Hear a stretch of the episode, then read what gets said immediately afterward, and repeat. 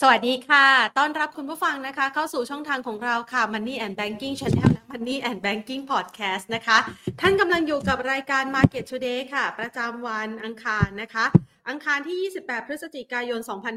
2566 นะคะ ขออภัยด้วยนะะพอดีว่าเราเพิ่งได้รับนะคะ โล่เงินจากทางด้านของ YouTube นะคะ น้องๆก็เลยอาขาดตั้งของแพน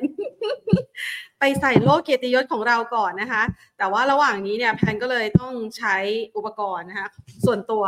ในการดันตัวหน้าจอนะคะ ขออภัยด้วยนะคะล้มไปสักนิดหนึ่งนะคะอะเรามาดูกันนะคะสำหรับบรรยากาศการซื้อขายของตลาดหุ้นไทยนะคะ ในช่วงครึ่งเช้าที่ผ่านมา ก็มีโอกาสของการปรับตัวเพิ่มขึ้นได้บ้างนะคะ หลังจากที่ปรับตัวลดลงไปแล้วก็หลาย ๆ คนกังวลใจว่า เอ๊จะลงไปทำจุดต่ำสุดใหม่หรือเปล่านะคะ หรือแม้กระทั่งภาพในช่วงเวลานี้ที่ดูเหมือนว่าตลาดเนี่ยไม่ค่อยมีสภาพคล่องใหม่กลับคืนมา บรรยากาศก็เลยอาจจะดูซึมๆเศร้าๆนะคะส่วนทางด้านของนักลงทุนเองเนี่ยสัปดาห์นี้เดี๋ยวต้องรอจับตากันด้วย การประชุมคณะกรรมการนโยบายการเงินของไทยในวันพรุ่งนี้นะคะว่า ตัดสินใจมองภาพเศรษฐกิจยังไง หรือแม้กระทั่งนะคะมองเกี่ยวกับเรื่องของการที่จะปรับทิศทางอัตราดอกเบี้ยนโยบายการเงินนะคะของไทยอย่างไรบ้างนะคะ ซึ่งในวันนี้เนี่ยถ้าหากว่าเราไปดูนะคะรายละเอียดที่เกิดขึ้น วันนี้รัฐบาลนะคะมีการออกมาตรการในการแก้หนี้นอกระบบนะคะ แล้วก็จะเปิดรับลงทะเบียนกัน1ธันวาคมนี้ ซึ่งก็จะมีการติดตามนะคะว่าแนวโน้มนะคะ ของการออกมาตรการดังกล่าว มันจะมีแผนอะไรที่ออกมาเป็นรายละเอียดบ้าง เพราะว่าทางด้านของท่านนายกรัฐมนตรีนั้น ยกให้เป็นวาระแห่งชาติ ในการที่จะต้องแก้ไขปัญหาอย่างเร่งด่วนด้วยนะคะ ส่วนวันนี้เนี่ยก็มีเรื่องของความคาดหวังเกี่ยวกับมาตรการ e-refund นะคะว่าจะมีการกำหนดรายละเอียดในการที่จะ ใช้อย่างไรนะคะ ซึ่งมาตรการ e-refund เนี่ยก็ถือว่าเป็นหนึ่งในโครงการที่มีหน้าตาเหมือนกับช็อปช่วยชาตินะคะ ของปีๆที่ผ่านมาแล้วก็เอามาใช้ในการลดหย่อนภาษี ซึ่งตรงนี้เนี่ยก็มีการสอบถามนะ เพราะว่ามันมีหลายกระแสข่าวว่า เอ๊จะเอาไปใช้ในการเดินทางท่องเที่ยวได้ไหมนะคะ เดี๋ยวคงจะได้มีรายละเอียดมาฝากกันด้วยละค่ะ ส่วนวันนี้เนี่ยถ้าหากว่าดูในเรื่องนี้นะคะ ยังไม่มีอะไรออกมาเป็นรายละเอียดที่ชัดเจนนะคะ แต่มีรายละเอียดที่ชัดเจนเกี่ยวกับเรื่องของมาตรการแก้หนี้นอกระบบ ซึ่งจะดีเดย์กัน1ธันวาคมนี้ให้คนที่เป็นหนี้นอกระบบนั้น ได้มาลงทะเบียน แล้วก็ใส่รายละเอียดเอาไว้ เพื่อที่จะรอเรื่องของมาตรการต่างๆ ที่จะเข้ามาช่วยเหลือกันด้วยนะคะ ส่วนทางด้านของตลาดหุ้นไทยในช่วงเช้าที่ผ่านมาค่ะ บรรยากาศการซื้อขายนั้นปรับตัวเพิ่มขึ้นได้นะคะ 6.34 จุด มาปิดตลาดที่ระดับ 1,399.76 จุด ด้วยมูลค่าการซื้อขายที่ยังคงบางตาค่ะ 17,043 ล้านบาท หุ้น AOT นะคะยังคงเคลื่อนไหวในกรอบแคบๆนะคะ เช้าวันนี้ปรับตัวเพิ่มขึ้นได้ 0.82%ปตทขยับเพิ่มขึ้น 0.72%ปตทสอพอปรับลดลง 0.96%นะคะ ส่วนทางกับทางด้านของราคาน้ำมันดิบในตลาดโลกที่เริ่มฟื้นบ้าง ส่วนทางด้านของ BDMs ค่ะ ราคาไม่เปลี่ยนแปลง CPO ขยับเพิ่มขึ้นได้ 0.91%ค่ะอะเดี๋ยวเรามาประเมินนะคะสถานการณ์การลงทุนกันนะคะว่าแนวโน้มของตลาดหุ้นไทยเนี่ยในมุมมองของนักวิเคราะห์เองหรือแม้กระทั่งการหาหุ้นนะคะ คือช่วงนี้เราจะลุ้นให้ตลาดหุ้นไทยขึ้นแรงๆเนี่ยก็ลุ้นได้ยาก ดังนั้นเดี๋ยวเรามาสแกนหาหุ้นที่สามารถสร้างกำไรทิ้งทวนปีนี้กันดีกว่านะคะ ก็ตั้งหัวข้อไว้นะคะ แล้วไปขออข้อมูลดีๆกันนะคะ เดี๋ยวเราไปพูดคุยกับนักวิเคราะห์กัน ก่อนอื่นค่ะ ขอขอบพระคุณผู้สนับสนุนของเราค่ะบริษัท True Corporation จำกัดมหาชน บริษัทเมืองไทยประกันชีวิตจำกัดมหาชน และทางด้านของธนาคารไทยพาณิชย์จำกัดมหาชนค่ะไม่ได้ให้รอนานนะคะ ไปพูดคุยกันกับคุณธีรศักดิ์ธนาธนวรากุล ผู้อำนวยการฝ่ายวิเคราะห์หลักทรัพย์รายย่อยจาก CGSC IMB ประเทศไทยค่ะ สวัสดีค่ะ ครับ สวัสดีครับ ค่ะคุณธีรศักดิ์คะเรามาดูบรรยากาศการลงทุนนะคะ ของตลาดหุ้นไทยช่วงเวลานี้กันสักหน่อยนะคะ หลายๆคนบอกว่าแกว่งในกรอบแคบๆไอ้กรอบแคบๆแบบนี้เนี่ยมันบอกอะไรกับนักลง ทุนบ้างคะ คุณธีรศักดิ์ช่วยให้มุมมองสำหรับตลาดหุ้นไทยในช่วงนี้หน่อยสิคะครับสำหรับเอ่อตัวของ Set Index นะครับอ่าในแง่ของตัวภาพทางเทคนิคนะครับ ก็จะเห็นค่ะว่าเอ่อในตัวของเอ่อโครงสร้างนะครับอ่าของการเคลื่อนไหวในช่วงนี้เนี่ยนะครับเอ่อลักษณะเนี่ยนะครับของการเคลื่อนไหวเหมือนจะเป็นการอ่าพยายามยกจุดต่ำนะครับสูงขึ้นนะครับ ถ้าเราเปรียบเทียบเนี่ย จุดต่ำนะครับที่ทำเอาไว้ในช่วงปลายเดือนตุลาคมนะครับที่ประมาณ 1,366 นะครับ แล้วก็จุดต่ำอีกครั้งหนึ่งก็คือในช่วงประมาณวันที่ 13 พฤศจิกายนนะครับ ก็จุดต่ำเนี่ยยกสูงขึ้นจาก 1366อ่ามาเป็น 1378 นะครับ แล้วก็ในรอบนี้นะครับน่าสนใจก็คือเมื่อวานเนี่ยจุดต่ำนะครับทำเอาไว้ที่ 1385 นะครับ แล้วก็การกลับตัวขึ้นมาในรอบนี้สำหรับตัวของ Set Index เนี่ยระยะสั้นดูดีนะครับ เพราะว่ามันเป็นการฟื้นตัวอ่าเหนือแนวรับสำคัญนะครับ ที่เป็นโครงสร้างของการปรับตัวเพิ่มขึ้นนะครับ ซึ่งเป็นรูปแบบนี้เนี่ยนะครับ ในระยะสั้นอ่าเราเชื่อว่าตัวของ Set Index เนี่ยน่าจะมีโอกาสกลับขึ้นไปนะครับทดสอบแนวต้านที่บริเวณ 1,430 นะครับสำหรับตัวของ Set Index นะครับแล้วก็ระมัดระวังแค่อย่าหลุดต่ำกว่า 15เอ่อ1385 นะครับที่เป็นจุดต่ำเมื่อวาน นะครับ ถ้าตัวของ Set Index ไม่ได้ทำจุดต่ำสุดต่ำกว่า 1385 เมื่อวานเนี่ย สัญญาณในเชิงบวกตรงนี้เนี่ยยังแข็งแกร่งนะครับสำหรับการฟื้นตัวในรอบนี้ครับผม ค่ะ สัญญาณนี้เนี่ยนะคะถ้าหากว่าเราหวังอยากจะให้มันเบรกไปทางในทาง High เนี่ยมันต้องมีครับข่าวดีอะไรเข้ามา support ไหมคะเพราะว่าเนี่ยครับดูเหมือนว่าตลาดหุ้นไทยไม่ค่อยมีข่าวดีค่ะ มีแต่ซึมซับข่าวร้ายๆ ความเชื่อมั่นก็ลดถอยลงนะคะ เรามีครับความคาดหวัง เกี่ยวกับข่าวดีที่อาจจะเกิดขึ้นในอนาคตบ้างไหมคะก็สำหรับอ่าในช่วงนี้เนื่องจากอ่า sentiment นะครับในแง่ของการเก็งกำไรเนี่ยมันทำได้ค่อนข้างยากนะครับ เพราะว่าอือฮึเอ่อปัจจัยหลักเนี่ยนะครับในเรื่องของการเอ่อเข้ามานะครับของตัวเอ่อเรียกว่า program trading นะครับที่เอ่อเรียกว่าสร้างแรงกดดันในเรื่องของการขายนะครับในหุ้นเอ่อขนาดใหญ่แล้วก็ในแง่ของตัวเอ่อการกดอ่าในแง่ของราคานะครับ มันจะมีความแรงเนี่ยนะครับในระยะสั้นค่อนข้างมากก็เลยทำให้ภาพของการปรับตัวลดลงแรงในหุ้นขนาดใหญ่เนี่ยมันเกิดขึ้น พอหุ้นขนาดใหญ่มันลงแรงนะครับเซนติเมนต์ของตลาดเนี่ยมันก็แย่นะครับเพราะฉะนั้นในช่วงนี้เนี่ยผมคิดว่าภาพมันก็ยังเป็นไซด์เวย์นะครับเพราะว่าถ้าปัจจัยลบอะที่เป็นในเรื่องของการขายนะครับของตัว program trading เนี่ยยังหนักมืออยู่นะครับแล้วก็ยังไม่มีในแง่ของการกลับเข้ามาซื้อนะครับสำคัญสำคัญในแง่ของตัว flow เนี่ยนะครับ ภาพของตัว SET Index ก็น่าจะยังเป็น sideway อยู่สำหรับรอบนี้ครับผม ค่ะไอ้เจ้าตัว program trading เนี่ยนะคะ มันไร้ซึ่งครับอารมณ์ด้วยสินะคะใช่แล้วก็มันทำตามคำสั่งอย่างเดียวเลยเนี่ยนะคะ เราครับมองว่าไอ้ประเด็นนี้เนี่ยนะคะ พร้อมกับแรงซื้อที่ไม่ค่อยมีในช่วงนี้โปรแกรมเทรดดิ้งถ้าหากว่าสั่งขายตลอดเวลามันจะชนะไหมคะ และโอกาสที่มันอาจจะหลุดโลงที่เมื่อสักครู่นี้ คุณธีครับรศักดิ์ให้ไว้นะคะ1385เนี่ย ถ้าหลุดลงไปเราไปเจอกันใหม่ที่แนวรับประมาณไหนคะ ก็ในเอ่อภาพระยะสั้นนะครับ ถ้าหลุดแนวรับที่ 1385 นะครับ ความค่ะ เสี่ยงเนี่ยเราคิดว่าเอ่อจุดต่ำสุดเดิมนะครับ แถวๆ1,730 เนี่ย จะหนึ่เอ่อเป็นแนงพันวรับแรก 370ครับ370อะฮะ อันนี้ค่ะ เป็นเป็นแนวรับแค่ระยะสั้นนะครับ แล้วอะก็ถ้าฮะลึกกว่านี้ก็จะมี 1340 เลยสำหรับ Set Index ครับค่ะผมอะฮะซึ่งถ้าหากว่าเราลองให้น้ำหนัก โอกาสครับทางขึ้นทางลงเนี่ย ตอนนี้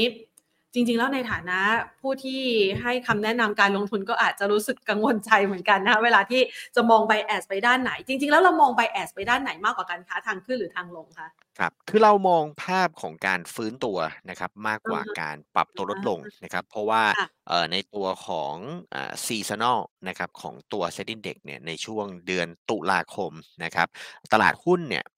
ไม่ลงนะครับ จะอือฮึเป็นภาพของการฟื้นไซด์เวย์แล้วขึ้นนะครับ เพราะฉะนั้นในช่วงเดือนตุลาเนี่ยผมคิดว่าก็ยังเป็นอ่าช่วงเวลาที่ดีนะครับในแง่ของการดีดกลับนะครับ แล้วก็ในฝั่งของนักลงทุนต่างประเทศเนี่ยพอเอ่อเรียกว่าช่วงเดือนธันวาเนี่ยก็น่าจะมีในเรื่องของการเขาเรียกเอ่อชะลอในเรื่องของการซื้อขายนะครับ อาจจะล็อกค่ะ Profit แล้วก็เก็บในเรื่องของเงินเนี่ยนะครับเอ่อ performance ในปีนี้เนี่ยเอาไว้นะครับ เพราะฉะนั้นถ้าอือฮึ ตัวของเอ่อวอลลุ่มนะครับ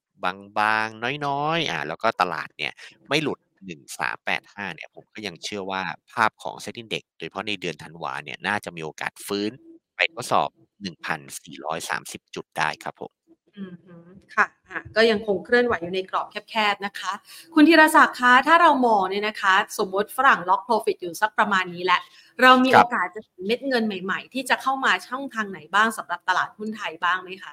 โอ้โฮถ้าเม็ดเงินใหม่นี่อันนี้ต้องเรียนว่ายากมากนะครับ เพราะว่าเอ่อในแง่ของโฟลว์ในตอนนี้เนี่ยนะครับถ้าเปรียบเทียบจากตัวของค่าเงินบาทนะครับ ก็ค่ะเอ่อสัญญาณที่ดีก็คือบาทเนี่ยนะครับกำลังทดสอบเอ่อแนวรับสำคัญนะครับ ซึ่งอืมการแข่งค่านะครับของตัวค่าเงินบาทในรอบนี้เนี่ยเอ่อจากจุดสูงสุดอะที่บริเวณ 37 บาท นะครับ37.24 บาทต่อดอลลาร์สหรัฐเนี่ยในตอนนี้ก็ลงมาทดสอบแล้วก็ต่ำกว่า 35 บาทต่อดอลลาร์สหรัฐนะครับ ซึ่งอือฮึถ้าจะให้เป็นภาพในเชิงบวกจริงๆเนี่ยไอ้ค่าเงินบาทเนี่ยมันต้องแข็งค่าแล้วก็เอ่อหลุดระดับ 34.8 นะครับลงไปด้านล่าง ซึ่งถ้าหลุดต่ำกว่า 34.8 เนี่ย นั่นหมายความว่าบาทมันจะมีเป้าสำหรับการลงนะครับไปที่ 34 บาทต่อดอลลาร์สหรัฐ ซึ่งถ้าเป็นในภาพนั้นจริงเนี่ยนะครับตัวของโฟลว์นะครับเราคิดว่าน่าจะเริ่มกลับเข้ามาซื้อสุทธินะครับสำหรับตลาดหุ้นไทย เพราะว่า เทรนด์ในตอนนี้เนี่ยบาทจะกลับมามีเสถียรภาพ แล้วก็มีความแข็งค่านะครับมากขึ้นนะครับแล้วก็ประกอบกับในฝั่งของตัวค่าเงินดอลลาร์สหรัฐนะครับดอลลาร์อินเด็กซ์เนี่ยหลุด เส้นค่าเฉลี่ย 200 วันนะครับลงไปด้านล่างนะครับ ซึ่งปัจจัยสำคัญเนี่ยนะครับมันก็มาจากในเรื่องของตัวทิศทางของตัวค่าเงินเยนนะครับที่เริ่มมีสัญญาณแข็งค่านะครับหลังจากที่ทาง BOJ เนี่ยนะครับส่งในเรื่องของนโยบายแล้วก็การใช้นโยบายในเรื่องของการอ่อนค่านะครับของตัวค่าเงินเยนเนี่ยนะครับเลยทำให้เยนเนี่ยขึ้นไประดับ 150 เยนต่อดอลลาร์สหรัฐแต่ปัจจุบันเนี่ยเริ่มมีสัญญาณของการแข่งค่า แล้วก็มีแนวโน้มว่าจะแข่งค่าต่อนะครับลงไปที่บริเวณ 145-146 เยนต่อดอลลาร์สหรัฐนะครับ ซึ่งถ้าเป็นแบบนี้เนี่ยในฝั่งของตัวออดอลลาร์นะครับก็น่าจะเป็นภาพของการอ่อนค่าต่อเนื่องนะครับ เพราะว่าเยนแข็งค่าอ่ายูโรแข็งค่านะครับเพราะฉะนั้นในฝั่งของตัวดอลลาร์เนี่ยนะครับคู่สกุลเงิน ตรงนั้นเนี่ยก็จะเป็นภาพของการอ่อนค่า แล้วก็จะเป็นปัจจัยบวกที่ทำให้บาทเนี่ยนะครับมีการแข่งค่านะครับตามไป เพราะฉะนั้นก็ติดตามว่าเยนเนี่ยจะแข่งค่าต่อเนื่องไหมถ้าเยนแข่งค่าต่อเนื่องต่ำกว่า 148 เยนเนี่ยผมว่าเผลอๆไอตัวของค่าเงินบาทเนี่ยจะ แข่งค่าหลุดแนวรับสำคัญนะครับแล้วก็ลงไปเข้าใกล้ 34 บาทต่อดอลลาร์สหรัฐได้เลย ซึ่งตอนนั้นเนี่ยผมคิดว่าโฟล์นะครับน่าจะเริ่มเข้ามามากขึ้นสำหรับในฝั่งของหุ้นไทย แล้วก็ในฝั่งของเซ็ต50 Index Future ครับผม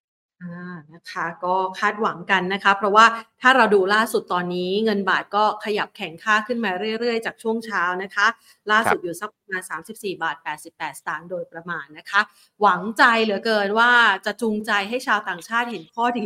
กับการลงทุนในตลาดหุ้นไทยบ้างนะคะเอ่อเรามาดูต่อนะคะ ค่าเงินบาทส่วนหนึ่งเนี่ยมันก็มีผลผูกไปกับทิศทางดอกเบี้ยนโยบายของบ้านเราด้วย พรุ่งคนี้รับจะมีการประชุมคณะกรรมการนโยบายการเงิน เรามีมุมมองต่อการ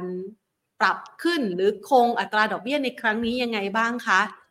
ก็สำหรับในเรื่องของ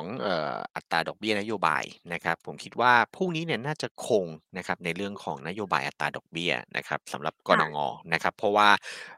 ทางสหรัฐเนี่ยนะครับ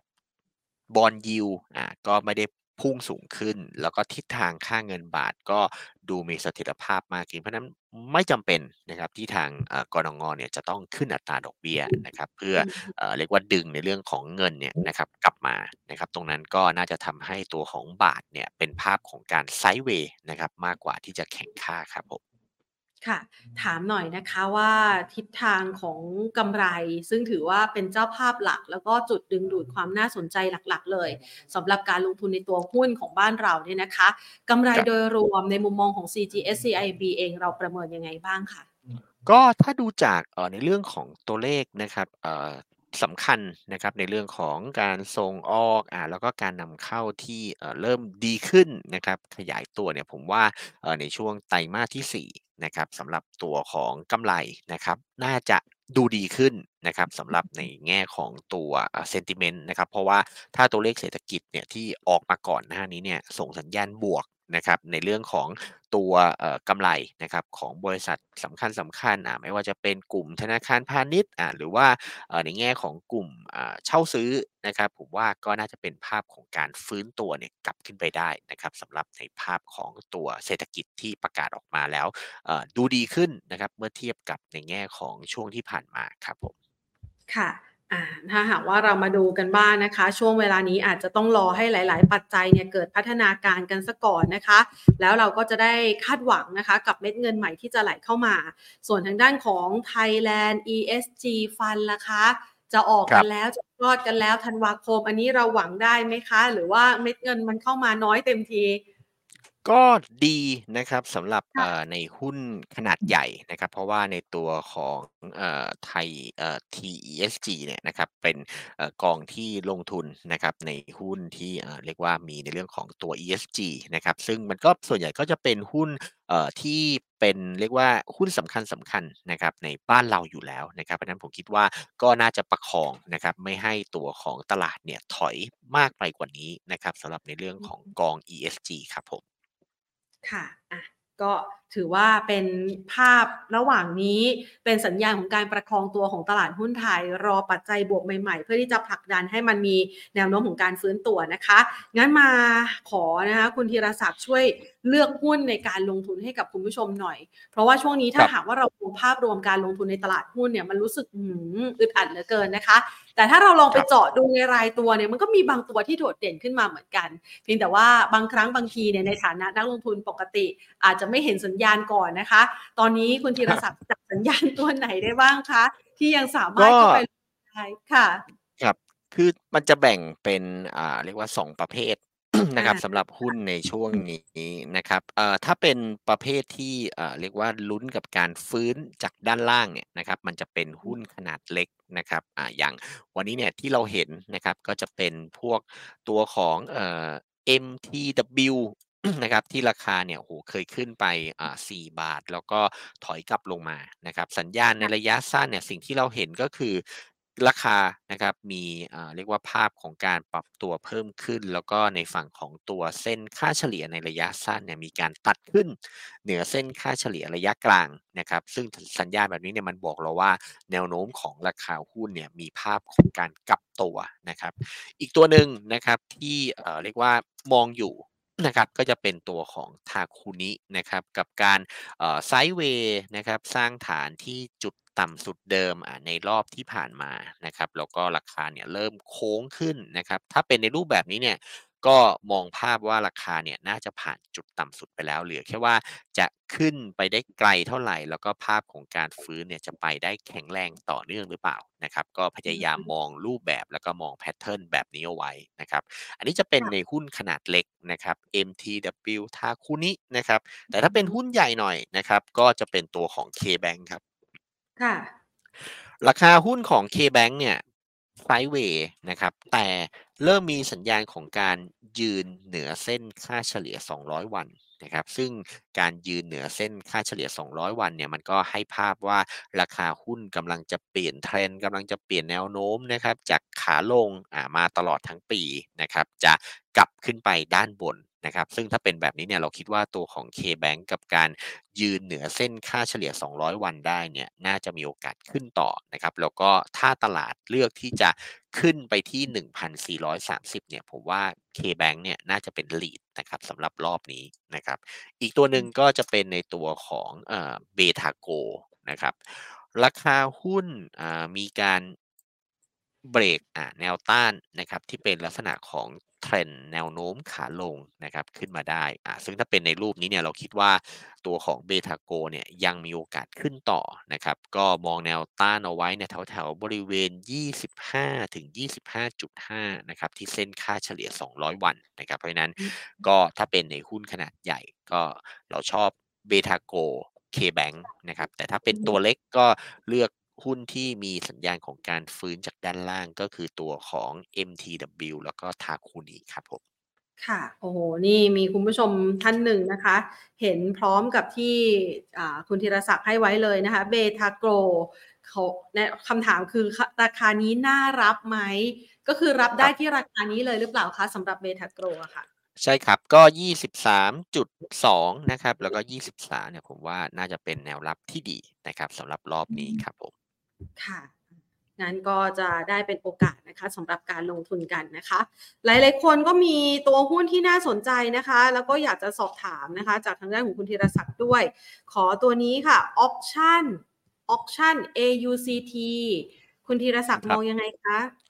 ก็สำหรับในตัวของเอ่อ สหการประมูลนะครับ โครงสร้างเนี่ยเป็นขาขึ้นนะครับ แล้วก็เอ่อวันนี้เนี่ยเบรกอ่าเรียกว่าแนวต้านสำคัญนะครับที่ 11.7 เนี่ยขึ้นมาได้นะครับ ระยะสั้นคิดว่าน่าจะไปต่อนะครับ ก็เอ่อจะมีแนวต้านเนี่ยอยู่ที่ 12 แล้วก็ 12.5 นะครับ เป็นจุด Take Profit นะครับสำหรับตัวของอ่าสหการประมูลนะครับ ถ้าราคายังไม่หลุดนะครับ 11.2นะครับ ภาพขาขึ้นยังแข็งแรงอยู่ครับสำหรับสหการประมูลครับผมอะฮะค่ะ ตัวต่อไปค่ะ ขอรับแล้วก็ต้านค่ะของ GPSC คำถามก็คือรับเพิ่มได้ไหมคะ อยากจะซื้อเพิ่ม?เอ่อ GPSC นะครับผมมองภาพเป็นลักษณะของการ rebound นะครับแล้วก็น่าจะเป็น sideway นะครับเพราะฉะนั้นตัวของ GPSC รอบนี้เนี่ยเอ่อแนวต้านที่ 46.5ถึง 47 นะครับ น่าจะเป็นเอ่อเรียกว่าแนวต้านสำหรับการฟื้นในช่วงสั้น แล้วก็ราคาเนี่ยยังเสี่ยงนะครับไซด์เวย์หรืออาจจะมีการย่อนะครับลงไปด้านล่างนะครับเพราะฉะนั้นตัวของ GPSC รอบนี้เนี่ยผมว่ารรอลงลึกมากกว่านี้หน่อยนะครับแล้วค่อยเข้าซื้อน่าจะดีค่ระอถอยลึกมากกว่านี้นะครับเอ่อแถวๆ สัก43หรือ42แล้วค่อยรับดีกว่าครับอะฮะค่ะ ตัวต่อไป MC ค่ะ มองยังไงบ้างคะ?เอ่อ Mac Group นะครับสัญญาณค่ะขายชุดนี้ไม่ดีเลยนะครับ เพราะว่าเป็นการขายหลังจากหลุดเส้นค่าเฉลี่ย 200 วันนะครับ ก็เอ่อถ้ามองลึกหน่อยนะครับ ถ้ามอองือฮลึึกเนี่ยนะครับ ผมว่าตัวของ MC เนี่ยนะครับ ราคาเอ่อน่าจะลงไปที่บริเวณเอ่อ แนวรับแรกนะครับอยู่ที่ 10.6 นะครับ แล้วก็อาจจะลงไปได้ถึงบริเวณ 10 บาทเลยนะครับสำหรับตัวคข่องะ Mac Group นะครับ ก็ยังไม่น่าสนใจครับสำหรับรอบนี้ ค่ะ ตัวต่อไปนะคะ JMT ค่ะ มองยังไงคะ? เอ่อ JMT ก็ลุ้นรีบาวนะครับ เพราะว่าภาพของตัว JMT เนี่ยก็พยายามสร้างฐานเพื่อลุ้นการดีดกลับนะครับ ก็ให้อ่อแนวต้านนะครับเอาไว้ที่ 29 นะครับ ถ้าทะลุได้ก็ขึ้นไปปิด Gap ที่บริเวณ 31 ครับสำหรับ JMT ก็ยังคาดหวังการฟื้นแล้วก็รีบาวนะครับในระยะกลางได้ครับผม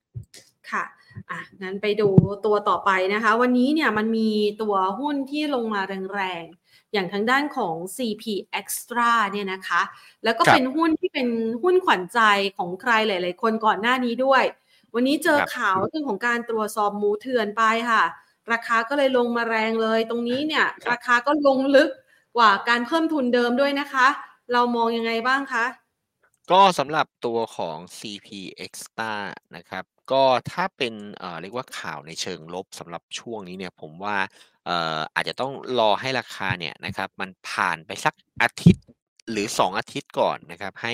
ราคาเนี่ยมันซึมซับกับข่าวในเชิงลบนะครับ เพราะว่าวันนี้เนี่ยมันเปิด Gap ลงมาแบบนี้เนี่ยผมไม่แน่ใจว่าเอ๊ะวันพรุ่งนี้เนี่ยมันจะโดนขายต่อหรือเปล่านะครับ เพราะว่อืามมันจะมีเรื่องของเขาเรียกเอ่อการ เทรดอ่าในตัวของโปรแกรมเทรดเนี่ยถ้าเป็นหุ้นใน SET50 หรือใน SET100 เนี่ยผมว่ามันยังไว้ใจไม่ค่อยได้นะครับสำหรับช่วงนี้ เพราะว่าลงมาแล้วเนี่ยอาจจะโดนกระแทกซ้ำอีกทีหนึ่งนะอืครับ ก็มดูที่ 26 ไว้ก่อนแล้วกันครับสำหรับ CP Extra ครับค่ะ ช่วงนี้กลุ่มค้าปลีกค่ะ หมดเรี่ยวหมดแรงนะคะ เกือบทั้งกลุ่มเลย คุณธีรศักดิ์มองยังไงคะ?ก็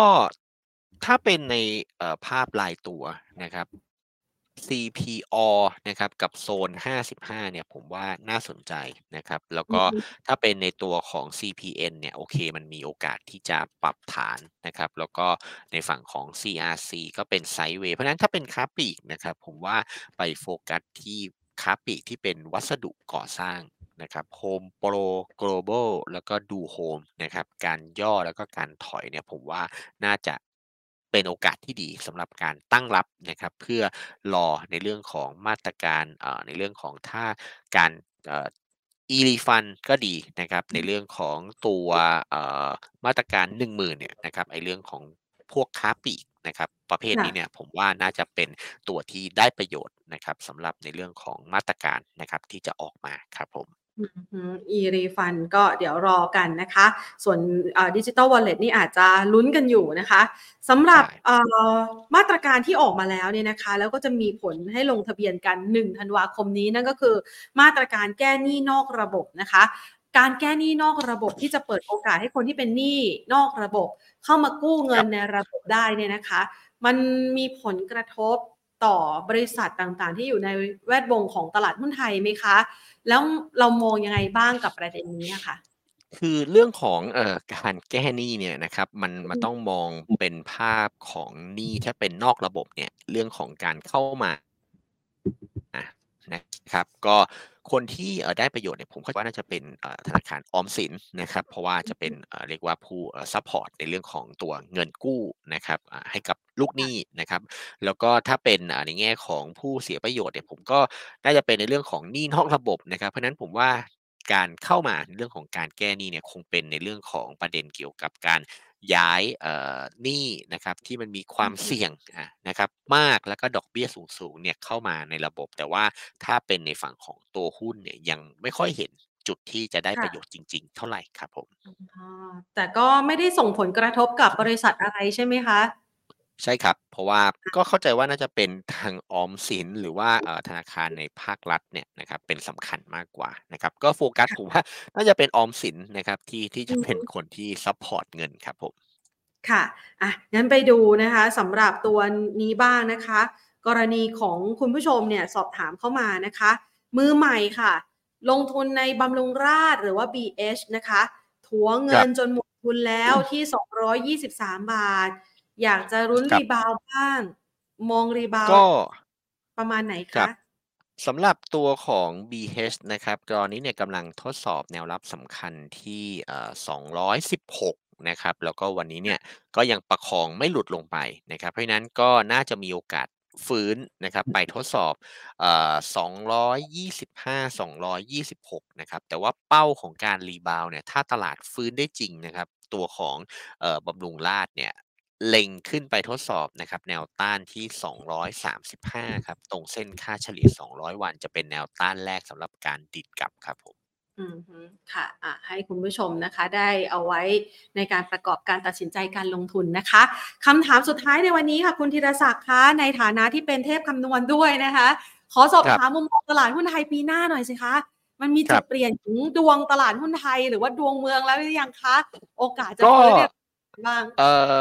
ถ้ามองนะครับในเรื่องของค่ะ ตัวเอ่อ seasonal นะครับ คือถ้ามองจริงๆเนี่ยเราคิดว่าปีหน้าเนี่ยนะครับน่าจะเป็นปีที่ดีนะครับ เพราะค่ะ ว่าหากย้อนกลับไปนะครับเอ่อในรอบนี้เนี่ยนะครับ คือเอ่อรอบ 12 ปีนะครับ มันมีจุดที่เหมือนกันเนี่ยนะครับ หลาย ๆ เรื่องเลยนะครับอือหนึ่งก็ฮึคือเรื่องของการเอ่อเลือกตั้งนะครับ 12 ปีที่แล้วเนี่ยก็เป็นปีที่มีการเลือกตั้ง แล้วก็พรรค เอ่อเพื่อไทยนะครับของทางคุณยิ่งลักษณ์เนี่ยชนะเลือกตั้งนะครับ แล้วก็หลังจากชนะเนี่ยตลาดก็ฟื้นนะครับเป็นเส้นสีเขียวนะครับเส้นสีค่ะเขียวด้านล่างเนี่ยนะครับพอเสร็จแล้วมันก็มีเอ่อเรื่องของเอ่อเกี่ยวกับตลาดเนี่ยนะครับในต่างประเทศอ่าแล้วก็มีเรื่องของน้ำท่วมอะที่ทำให้ตลาดหุ้นเนี่ยมีการถอยลงไปนะครับ แต่สุดท้ายแล้วเนี่ยพอ ตั้งหลักรัฐบาลตั้งหลักได้ดำเนินนโยบายในเรื่องของมาตรการกระตุ้นต่างๆ ได้เนี่ยนะครับ ตลาดหุ้นเนี่ยก็กลับมาเป็นภาพในเชิงบวกนะครับ เพราะฉะนั้นในปีหน้านะครับเราก็มองว่าออรอบแล้วก็ cycle เนี่ยนะครับสำหรับตัวของตลาดหุ้นไทยนะครับก็น่าจะเป็นภาพที่ดีนะครับแล้วก็ถ้ารอบนี้เนี่ยไม่ได้ทำ low เกิดขึ้นนะครับมันก็มีโอกาสที่ตัวของ Set Index เนี่ยจะทะลุแนวต้านที่ 1,430นะครับขึ้นไปด้านบน แล้วก็หลังจากนี้ก็จะเป็นภาพของการ sideway up นะครับสำหรับตลาดหุ้นไทยครับผม นะคะอะลุ้นเหลือเกินนะคะสำหรับตลาดหุ้นไทย เพราะว่าปีนี้นี่เราเผชิญกับทิศทางขาลงตลอดเลยนะคะทำใจไม่ค่อยได้เลย งั้นขอคำแนะนำนะคะ ทิ้งท้ายค่ะ ถ้าเรามองภาพปีหน้าดี ช่วงเดือนสุดท้ายนี้ เราแนะนำวางแผนยังไงคะจัดก็สรรยังไงคงครับคงต้องโฟกัสอ่าในแง่ของตัวเอ่อเงินทุนหรือว่าในตัวของหุ้นเนี่ยนะครับเป็นเป็นเอ่อสอง รูปแบบแล้วกันนะครับ รูปแบบแรกเนี่ยค่ะก็คือซื้อแล้วถือไปเลยนะครับสำหรับตลาดนะครับเพราะว่าโซนต่ำกว่าพันสี่เนี่ยผมคิดว่าดาวไซด์ค่อนข้างจำกัดนะครับเพียงแต่ว่าอืมการกระแทกหรือว่าการปรับตัวลดลงในระยะสั้นเนี่ยนะครับหากหลุดเอ่อ1,370นะครับลงไปทำจุดต่ำสุดใหม่เนี่ยความเสี่ยงก็คือด้านล่างจะเปิดนิดหนึ่งนะครับ1,340แต่ถ้ารอบนี้ Set Index ไม่ได้ทำ low แล้ว seasonal ในฝั่งของเดือน ธันวาคมเนี่ยนะครับเป็นภาพในเชิงบวกด้วยเพราะฉะนั้นก็เลยคาดหวังว่าการดีดกลับแล้วก็การฟื้นตัวในรอบนี้เนี่ยน่าจะเป็นจุดต่ำสุดอะของตลาดแล้วนะครับเพราะฉะนั้นเนี่ยค่ะการเบรกแนวต้านที่ 1,430 เนี่ย sentiment ของ Set Index จะดูดีขึ้นเรื่อยๆนะครับแล้วก็เล็งขึ้นไปนะครับด่านสำคัญที่ประมาณ 1,500 จุดนะครับผมคิดว่า Set Index เนี่ยมีโอกาสสำหรับในช่วงต้นปีหน้าครับผมค่ะ ได้เลยค่ะ วันนี้ต้องขอขอบพระคุณมากๆนะคะ มาแชร์ไอเดียการลงทุนกับเรากันค่ะ ครับผม สวัสดีครับ ค่ะ สวัสดีค่ะ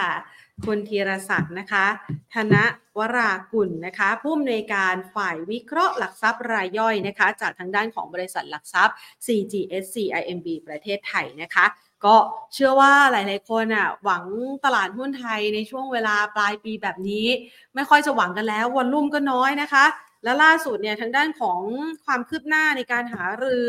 ระหว่างกรตกับสมาคมโบรกเกอร์เมื่อวานนี้นะคะ ที่มีรายงานระบุบอกว่าเดี๋ยวกรตเนี่ยจะหารือกับโบรกเกอร์นะคะว่าจะทำอะไรยังไงได้บ้างกับประเด็นที่กดดันต่อความเชื่อมั่นของนักลงทุนไทยเนี่ยนะคะ ทางด้านของกรตกับโบรกเกอร์เองนะคะ เมื่อวานนี้หารือแล้วก็มีรายละเอียดออกมาระบุบอกว่า อยากจะให้เข้าไปดูแลคุมเข้มนะคะ ในเรื่องของการเข้าไปตรวจสอบดูซิว่ามันมี naked short sale ไหม คือขายหุ้นแบบที่ไม่มีขายจริงน่ะนะคะ แล้วก็ในกรณีของการใช้โปรแกรมเทรดดิ้งที่มันอาจจะไวมากๆ จนกระทั่งทำให้นักลงทุนรายย่อยอย่างเราๆ ที่อาจจะไม่ได้มีความเชี่ยวชาญอย่างเมื่อสักครู่นี้ คุณธีรศักดิ์พูดเอาไว้นะคะว่ามันมีโปรแกรมเทรดดิ้งที่มันส่งคำสั่งขายขายขายขายขายแบบนี้นะคะแล้วก็ขายเร็วซะด้วย ขายเร็วในช่วงวันลุ่มน้อยแบบนี้มันก็ยิ่งกดตลาดนะคะ มันทำให้ภาพของนักลงทุนช่วงนี้ไม่ค่อยอยากจะลงทุนสักเท่าไหร่ เพราะลงทุนไปคือลงเงินไปก็แพ้ แพ้เนี่ยก็คือขาดทุนไม่ได้กำไรแถมเงินยังหายไปอีกนะคะ ก็มีการหารือกันระหว่างกรตกับโบรกเกอร์แล้วค่ะว่าพยายามจะดูแลเรื่องนี้ เดี๋ยวคงจะต้องรอดูว่ามันช่วยได้ไหมนะคะ แล้วก็ช่วยในเรื่องของบรรยากาศการลงทุนให้ฟื้นตัวได้มากน้อยแค่ไหนนะคะ ในขณะเดียวกันก็มีมุมมองที่น่าสนใจนะคะของของโบรกเกอร์ต่างชาตินะคะที่ออกมาระบุบอกว่าเดี๋ยวแนวโน้มปีหน้านะคะ ถ้าหากว่าสหรัฐอเมริกาเนี่ยมีการปรับลดอัตราดอกเบี้ยลงแล้วนะคะ แล้วภาวะเศรษฐกิจอาจจะมีจังหวะของการชะลอตัวบ้าง ตลาดหุ้นสหรัฐมันอาจจะหยุดการขึ้นนะคะมันก็อาจจะเข้าสู่ช่วงเวลาที่ตลาดหุ้นอื่น ๆ ในต่างประเทศ อาจจะค่อยๆ ฟื้นตัวแล้วก็แลลี่ได้บ้าง ก็คือนักลงทุนก็จะย้ายการลงทุนจากตราสารหนี้ เข้ามาลงทุนในสินทรัพย์เสี่ยง อย่างเช่นตลาดหุ้นนั่นเองค่ะ ส่วนวันนี้เนี่ยนะคะอ่าคุณผู้ชมอยากได้ เดี๋ยวแพนสรุปรายละเอียดเรื่องนี้ฝากทิ้งไว้แล้วกันนะคะ เป็นเรื่องของการแก้หนี้นอกระบบนะคะ ที่จะเปิดให้ประชาชนเนี่ยมาลงทะเบียน1ธันวาคมนี้นะคะ แล้วก็สามารถที่จะเข้ามาแก้หนี้นอกระบบในการปรับโครงสร้างหนี้ โดยทางด้านของกระทรวงการคลังระบุว่า จะใช้ธนาคารเฉพาะกิจของรัฐซึ่ง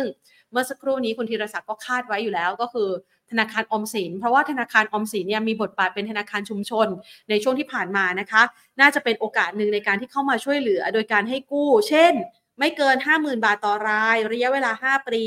รวมทั้งการให้สินเชื่อเพื่อประกอบอาชีพอิสระอีกไม่เกิน 1 0 0 0 0แบาทต่อรายนะคะ ระยะเวลา 8 ปี คิดอัตราดอกเบี้ยตามความสามารถของลูกหนี้แต่ละรายนะคะ ส่วนทางด้านของธนาคารเกษตร พื่อและธนาคารเพื่อการเกษตรและสหกรณ์การเกษตรค่ะ จะเข้ามารองรับในกรณีที่ลูกหนี้นำที่ดินไปขายฝาก หรือจำนองไว้กับเจ้าหนี้นอกระบบนะคะ ก็จะมีวงเงินให้ไม่เกิน 2.5 ล้านบาทต่อราย ไปแก้ไขปัญหาเรื่องนี้เพื่อเอาที่ดินเนี่ยกลับมาทำกินต่อ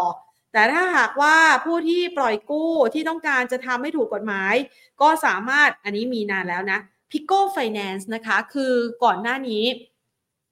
ทางการเนี่ยก็เปิดโอกาสให้เจ้าหนี้นอกระบบมาจัดตั้งเป็นสถาบันการเงินที่ถูกต้องเป็น Pico Finance นะคะ ที่มีผู้มาขออนุญาตแล้วกว่าพันรายเนี่ยใช้ทุนจดทะเบียน 5 ล้านบาท แล้วก็เปิดให้บริการนะปล่อยกู้เงินให้สินเชื่อแบบนี้แหละถูกต้องตามกฎหมายนะคะ แต่อัตราดอกเบี้ยอาจจะไม่ได้เท่าเดิมนะคะ หรือเท่ากับคนที่เป็นหนี้นอกระบบนะปัจจุบันที่โอ้โหถูกขูดเลือดขูดเลือดขูดเนื้อ บางคนบอกว่าไอ้เงินต้นเนี่ยที่กู้มา ตอนนี้ส่งดอกไปแล้วเยอะกว่าเงินเงินต้นอีกนะคะ คือไม่สามารถที่จะปิดเงินต้นได้สักที เพราะดอกมันทวีคูณขึ้นทุกวันทุกวันนะคะ อันนี้ก็น่าเห็นใจมากๆนะคะ ดังนั้นเออเป็นกำลังใจค่ะ เพราะว่าบางครั้งเนี่ยเราจะบอกว่า การหยุดหนี้คือการหยุดใช้